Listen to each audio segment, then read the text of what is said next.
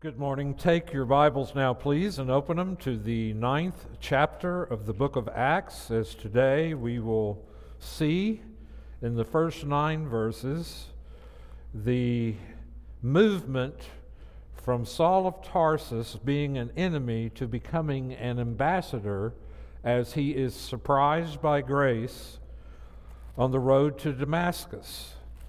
And probably, if you look in the front of your bu- uh, bu- bulletin, there's a quote there by Derek Thomas on uh, the, significance and profundity of Saul's conversion. He truly is a trophy of grace. And uh, we want to focus our attention today upon God's work in his heart and it will be very encouraging for all of us. Hear now the word of the Lord as we read from chapter 9, verse 1 through verse 9. But Saul, still breathing threats and murder against the disciples of the Lord, went to the high priest and asked him for letters to the synagogues at Damascus, so that if he found any belonging to the way, men or women, he might bring them bound to Jerusalem. Now, as he went on his way, he approached Damascus, and suddenly a light from heaven shone around him. And falling to the ground, he heard a voice saying to him, Saul, Saul, why are you persecuting me? And he said, Who are you, Lord? And he said, I am Jesus, whom you are persecuting. But rise and enter the city, and you will be told what you are to do. The men who were traveling with him stood speechless, hearing the voice, but seeing no one. Saul rose from the ground, and although his eyes were opened, he saw nothing. So they led him by the hand and brought him into Damascus. And for three days he was without sight and neither ate nor drank. This is God's word. Let us pray. Father, we do pray today that as we open the Word, you will open our hearts and open our eyes to see the beauty of the truth and the glory of Christ. And may you work mightily in us by your Spirit as He takes the living Word and works to show us both our need for Christ and His excellence for us. And this we pray in Christ's name, Amen. The conversion of Saul is obviously and, and without dispute a gracious act of God. Saul of Tarsus, who later becomes Paul, oddly enough, Paul, the Greek name for Saul, means little one, the little one. And so Saul was a remarkable person.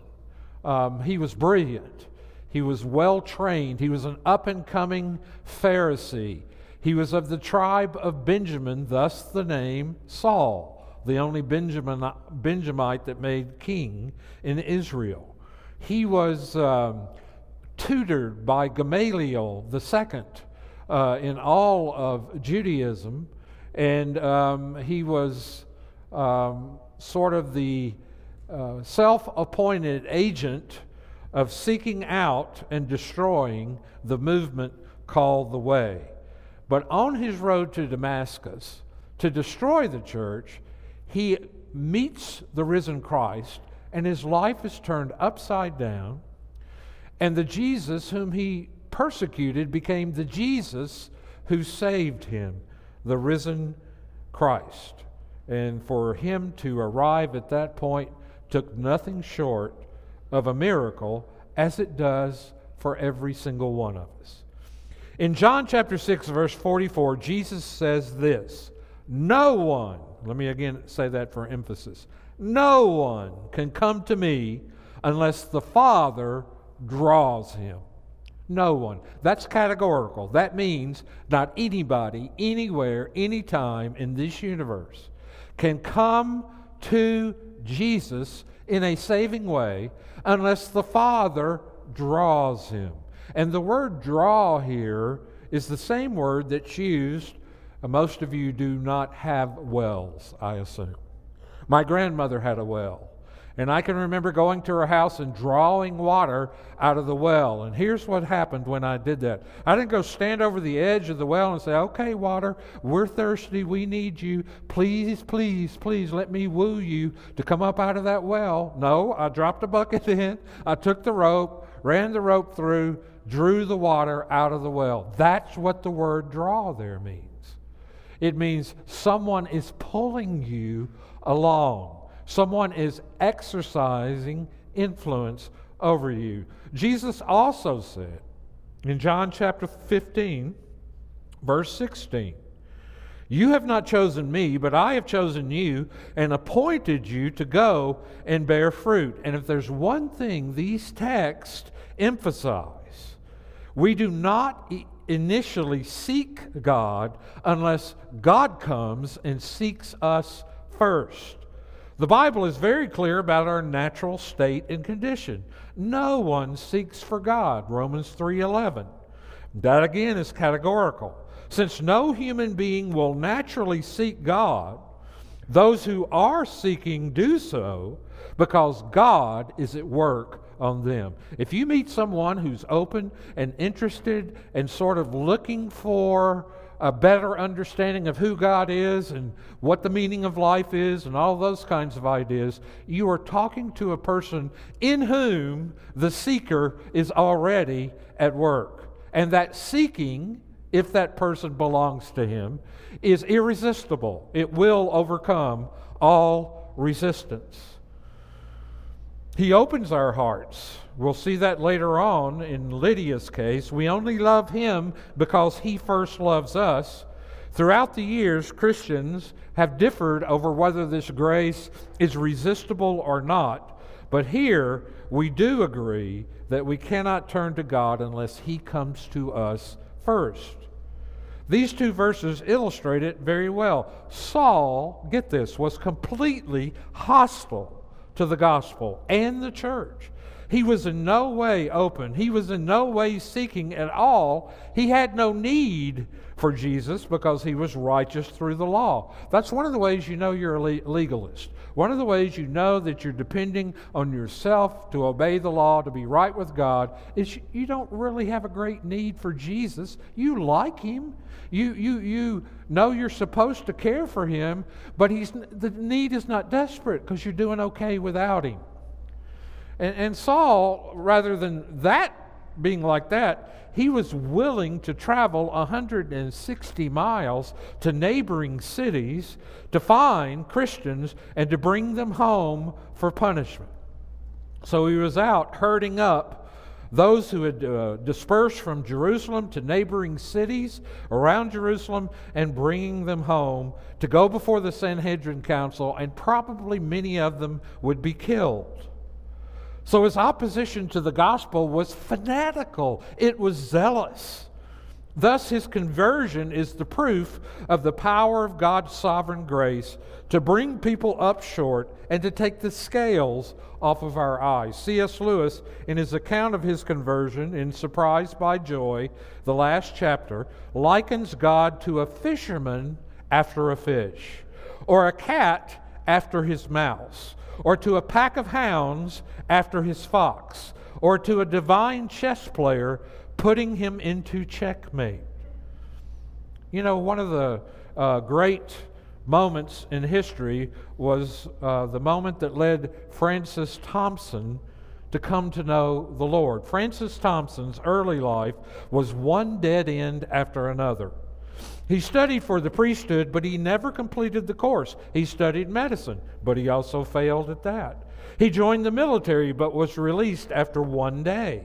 He finally became an opium addict living in London but he could not get away from God's persistent love for him.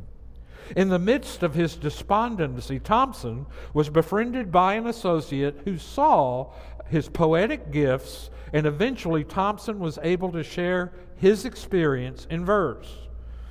His famous poem is, of course, The Hound of Heaven. Many of us have experienced the truth of Thompson's powerful words I fled him down the nights and down the days. I fled him, down the arches of the years. I fled him, down the labyrinthine ways of, of my own mind, and in the midst of tears, I hid from him. And under running laughter, up vistaed hopes, I sped, and shot, precipitated, down titanic glooms of chasm fears from those strong feet that followed, followed after. Christ is always the hunter. He's always the initiator. He brings us to our knees, acknowledging how desperately we need Him. If there ever was anyone who had come to an end in, in himself and who was truly poor in spirit, it was Saul. But it took a lot to get him to where he says, But whatever gain I had, I counted for loss for the sake of Christ. When we're sharing our faith with our neighbors and our friends and our family, Sometimes it appears that we are dealing with people who are just very unlikely to ever believe the gospel. We look at them and we think, well, you know, they're just so hard or they're just so hostile or you can't share with them, you can't talk to them. They're just so resistant, Pastor. Now, there are plenty of people who seem to be wild and rebellious and hostile and very far from the faith. And it's typical for even Christians to look at them and say, the case is hopeless. There's nothing we can do. We dare not even consider trying to share the faith with them because it's only going to upset them and it's only going to uh, make them harder and it's only going to make them meaner and more hostile. Saul represents a particular kind of non Christian that often intimidates Christians. He's brilliant, he's a leader, he's well educated, he's uh, a, a, member of an elite club, and, and believers often either despise or fear non believers who, who uh, hold those ranks. But this incident proves that everyone is unlikely to believe, since every conversion is a miracle, and therefore everyone is equally likely to believe, and we can have hope for everyone. So, the miraculous nature of conversion, if you know anything about the state of your heart as the Bible describes it, anytime anybody comes to Christ, it is miraculous. A miracle has occurred. And that's what conversion is. In Saul's account of his own experience, he mentions in Acts chapter 26 a different passage. He mentions that Jesus said to him, It is hard for you to kick against the goads or the pricks. R.C. Sproul, in his work on the book of Acts, mentioned, talked about it this way. He said that obscure reference to goads may not be meaningful to us, but in antiquity, much of the produce was hauled on ox carts, and sometimes oxen, like mules, were very stubborn, so the drivers had to whip them a bit to get them going. Sometimes the touch of a whip would make the oxen all the more stubborn, and they would kick against the ox cart, which could totally shatter it. To prevent the dri- that, the drivers mounted goads or spikes in the front of the ox cart. And when the oxen kicked against the goads, the discomfort from doing so would get them moving. Sometimes, when an ox kicked against the goad, the goad would pierce its foot and cause it more pain, and so it would get angrier and kick the goad again. Jesus was saying, Saul, you stupid ox, you're no different from oxen that kick against the ox goad as you carry on your hostility toward me. Resisting the lordship of Christ is not only sinful, it's stupid because God has raised him from the dead, placed him at his right hand, and given him all authority in heaven and on earth. And he's called every person to bow his knee before him and call him Lord. To resist him is foolish. So, though he kicked against the goads, it is remarkable as we observe and watch how God dealt with this man. Although uh, we, we can say what were the specific goads that Paul was kicking against and wrestling with. Uh, in general, the reference to goads must mean that Saul of Tarsus was actively and actually wrestling with doubts and conviction about Christianity. In fact, his fanatical opposition to Christianity evidently was, in reality, his effort to silence the voices in his head and his ambivalence. What might some of these goads have been? Well, Romans 7 7 indicates that Paul had come under great and tremendous conviction that he could not fulfill the law of God. I want to take a little bit of time to look at this from Romans chapter 7 7, and just to get you to see exactly how God had been preparing Saul for this encounter with Jesus on the road to Damascus long before it happened. This is Paul's own words. Therefore, since the essence of sin is the desire to play God, and to, for God to have no infringements on our sovereignty, then every law will stir sin in its original force and power. The more we are exposed to the law of God, the more the sinful force will be aggravated in reaction. Paul says he, he once was alive apart from the law. His once indicates that he's referring to a past experience in Romans 7. There's been a lot of discussion about the meaning of I was alive apart from the law. It's impossible that a Jewish boy from a devout family would have been apart from the law in the sense that he didn't know it or that he didn't try to obey it. There would have been no time in Saul's unconverted life in which he would have been unrelated to the law almost certainly, apart from the law, meant that he had not ever seen the law's real and essential demands. He had not realized what the law really required. He saw a plethora of rules, but not the basic force or thrust of the law as a whole. He had no understanding of holiness, of what it meant to love God supremely, or what it meant to love his neighbor as himself. Thus, he was apart from the law. What does it mean that he was alive apart from the law? Paul is probably referring to his own self assessment and self perception. He felt he was spiritually alive, that is, pleasing God, satisfying to God. He's telling us that his perception of being alive was due to his ignorance of what the law really asked for. He says this in Romans 7 But when the commandment came, I died. I died. That would mean that subsequently something happened to show him that he wasn't pleasing God at all, but that he was under condemnation. In very graphic language, he says, I realized I was dead. So Paul is saying, in effect, though I thought I was doing quite well spiritually, I felt good or better than most, but then I was overwhelmed with a sense of failure and condemnation. What caused this change of consciousness in Paul? The commandment came. The, verse 9 of Romans 7 the commandment came. It is obvious that God's law had come into the world centuries ago in some way. So Paul could not be talking about the commandment coming into the world in some way. Instead, he meant the commandment came home to me. Although Paul had a conscience, the demands of the moral law hit him really hard. In other words, he came under what we call conviction of sin.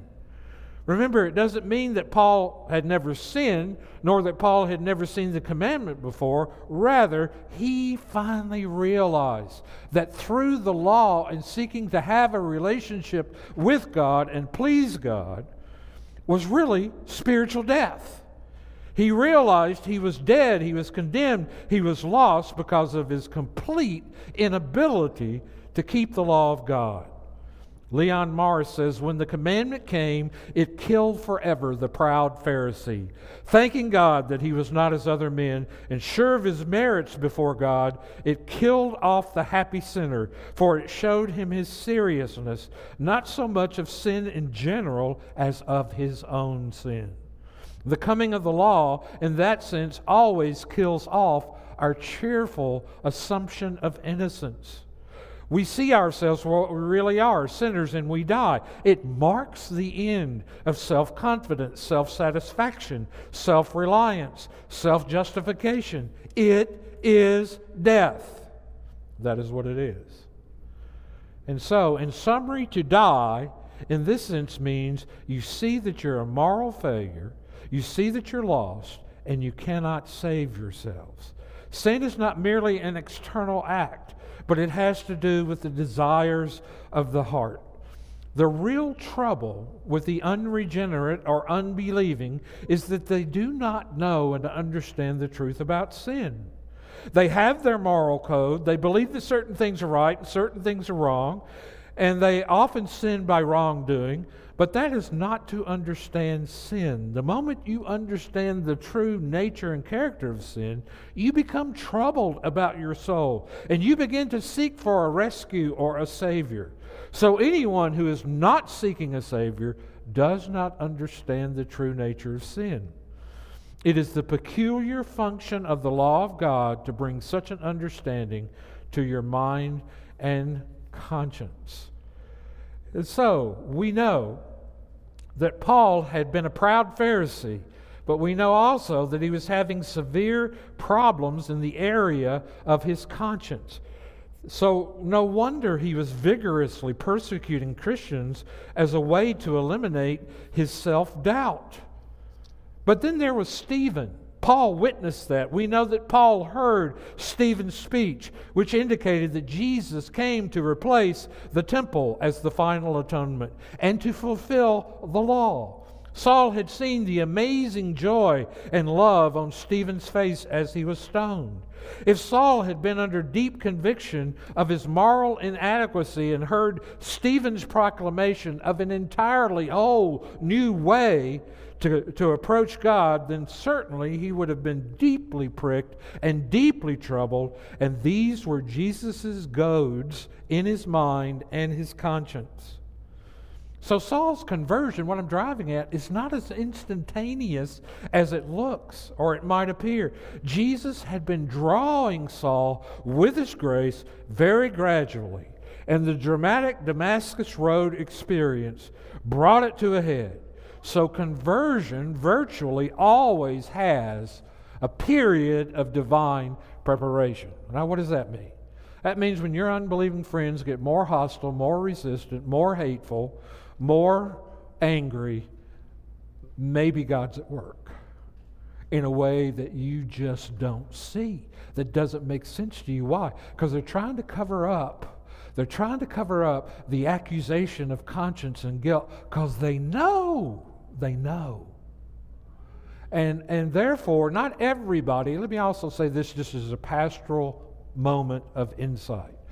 You do not have to have, quote, a Damascus Road experience in order to be a Christian. Not everybody's conversion is this dramatic.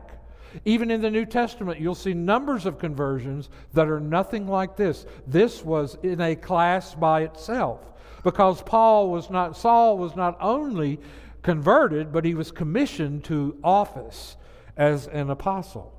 And so Jesus had been working in his life. Now, some have said that Saul's conversion is a very strong piece of evidence for the supernatural origins of Christianity. It is evident from the book of Acts that Saul often told the story of his Damascus Road conversion. He does it in Acts 22 and in Acts 26. In every one of these three accounts of his, his experience, his traveling companions are specifically mentioned. And what they heard and saw is specifically mentioned as well. Each account mentions that he had companions who saw the light and heard the voice and fell to the ground from amazement at this phenomena. Yet, though they heard the sound, they couldn't make out specific words. They saw the light, but they couldn't make out a specific figure. Why were these companions so critical? And why did Saul always include them exactly what they experienced and what they did not? Saul was an extremely public figure, and his conversion would have created an extremely unpleasant situation for the opponents of Christianity. When he immediately began to publicly proclaim that he had met the risen Christ. No Jew believed in a crucified Messiah, but he met him on the road to Damascus. There would have been an enormous desire on the part of religious authorities to totally disprove his story. Obviously, from Saul's subsequent career, they could not.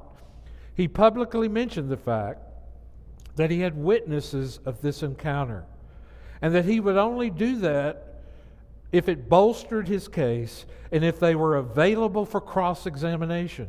So Saul's conversion was another empirical, historical evidence for the resurrection of Jesus Christ. And you know, Christianity rises or falls on the validity and the historicity of the bodily resurrection of Jesus. And here, Jesus' inveterate enemy is brought to his knees on the Damascus Road by a vision of a Christophany, an appearance of the risen Christ upon the road.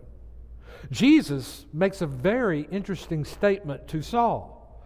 He says, Saul is persecuting. Why are you persecuting me? It's surprising, since Saul thought he was persecuting what? A heretical Jewish sect. This is the reason that when the voice says, Why are you persecuting me? Saul answers, But, but who are you? I'm not persecuting you. There are two very important implications from this exchange. First, though we are seldom conscious of the fact that we're all enemies of God and hostile persecutors of God until we are reconciled to Him through the gospel. Romans 5:10 says for when you were enemies. What he's saying is the natural heart of man is at opposition against God until we are reconciled. To reconcile means to change a relationship from enmity, from someone being my enemy, to someone becoming my dearest friend. Paul says in no uncertain terms that we're all the Lord's enemies. Romans 5:10, Colossians 1:21. Our problem is not merely that we are failing God, but we're fighting him, fighting against him. Our natural state is not just that we break whatever rules they are and fall short of being a good person, but that we resent God's control over our lives. And we set ourselves up as our own Savior and Lord, and we resist any exertion of His authority or power over us. We are at enmity with Him, we are God's enemies. That is what Paul says.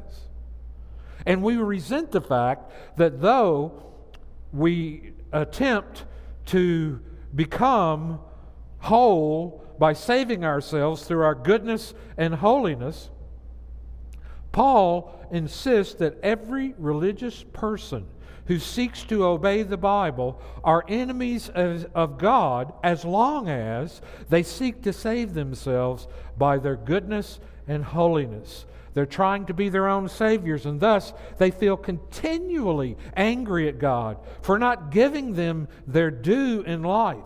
Spiritually, the Bible clearly says we are hostile and we attack God. Now, I, I know that that's hard to see without the aid of the Spirit, but that is the truth. That is where we are until God turns on the lights and we see it. And so, Reconciliation is when God turns us, and conversion occurs, is when God turns us away from hostility to embracing Him in His mercy and grace. But second, why do you persecute me? Is on the one hand, first, very bad news, but second, it's very, very good news, and let me tell you how.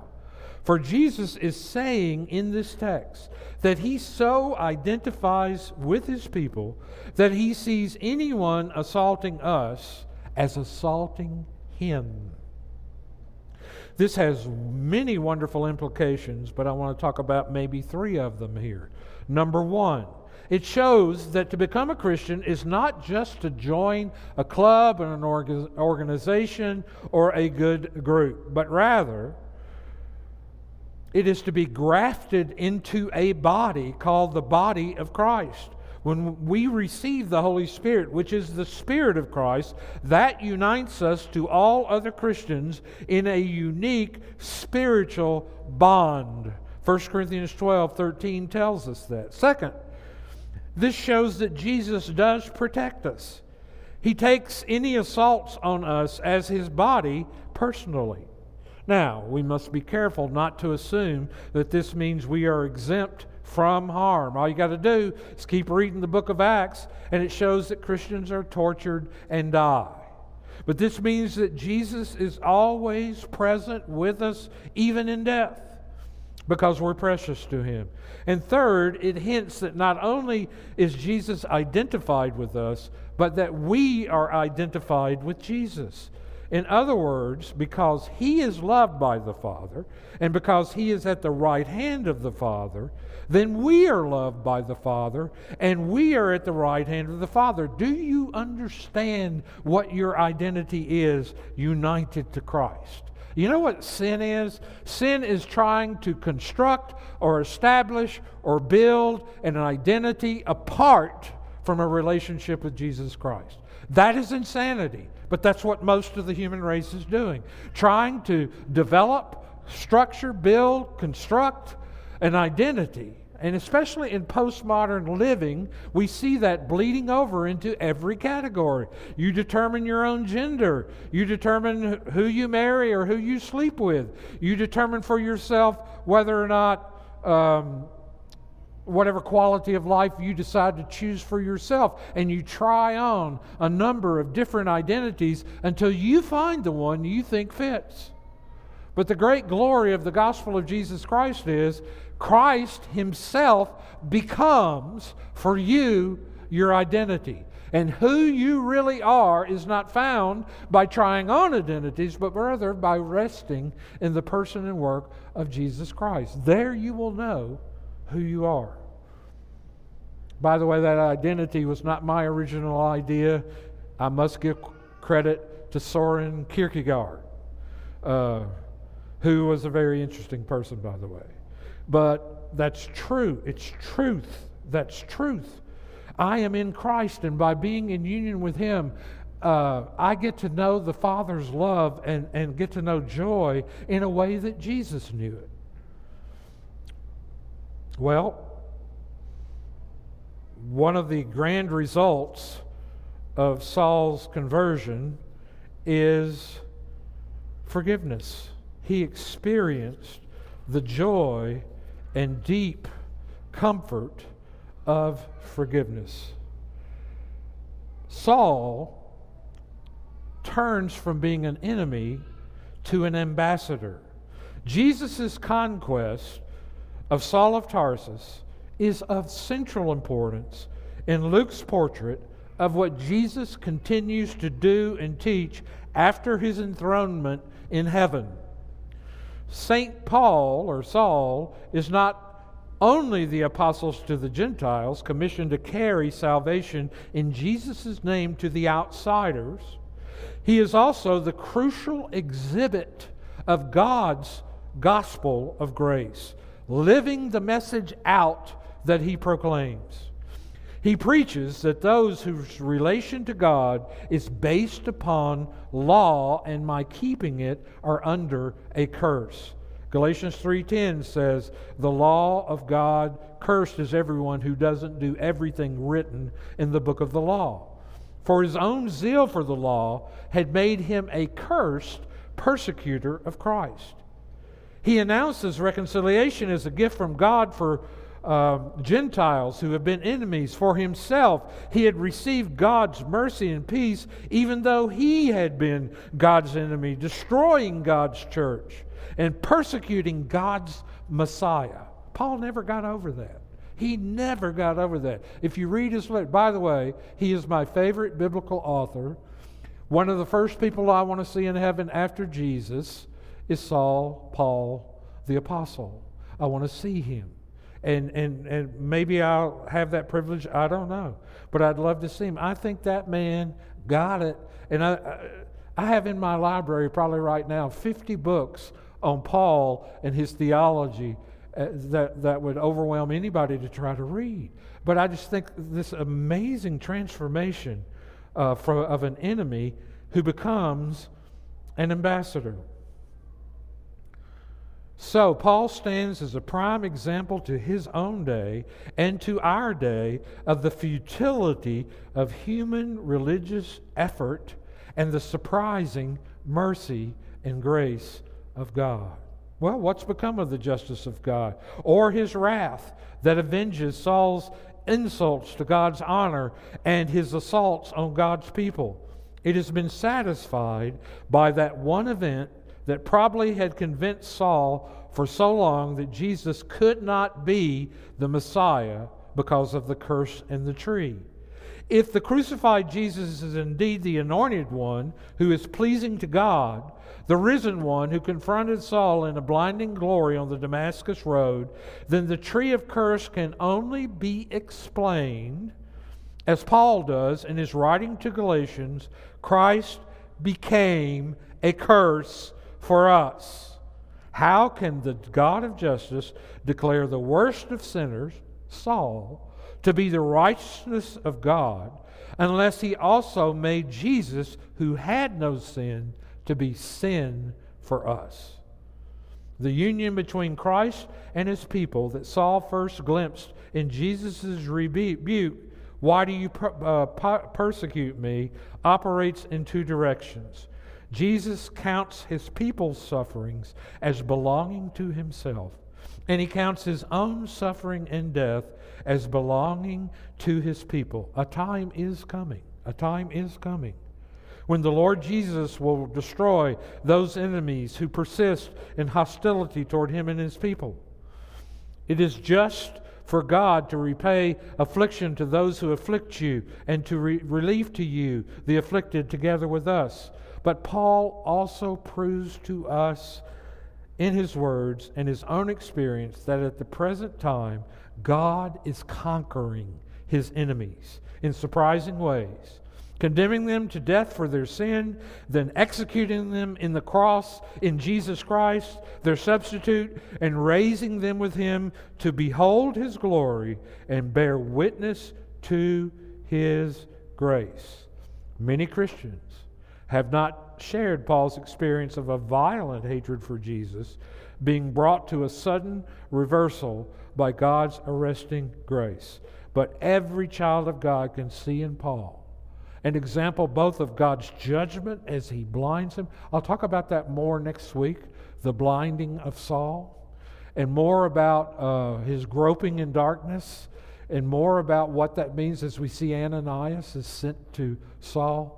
But I, what, I, what I really wanted to communicate today is that an enemy of God becomes God's ambassador because of God's surprising grace. Since God saves by grace, there's hope for everyone. If God saved any other way, there would be hope for no one. But there's hope for everyone. Even that person in your life who you think will never, ever come to Christ, you still have hope that God could, by His grace, save the worst, which is what Paul called himself. I am the worst. And yet, through Christ, He is the dearest. Let us pray. Heavenly Father, we thank you again for this time to open up our hearts to the power of your Spirit and your Word. And we pray you would work that which is well pleasing in your sight in us. That the Spirit would continually do what he was sent to do to show us Jesus, his beauty, his glory, his lordship, his desire for us, his presence with us and in us. And may we, because we've been here today, uh, become those who love him more because he first loved us. And we pray in Jesus' name. Amen.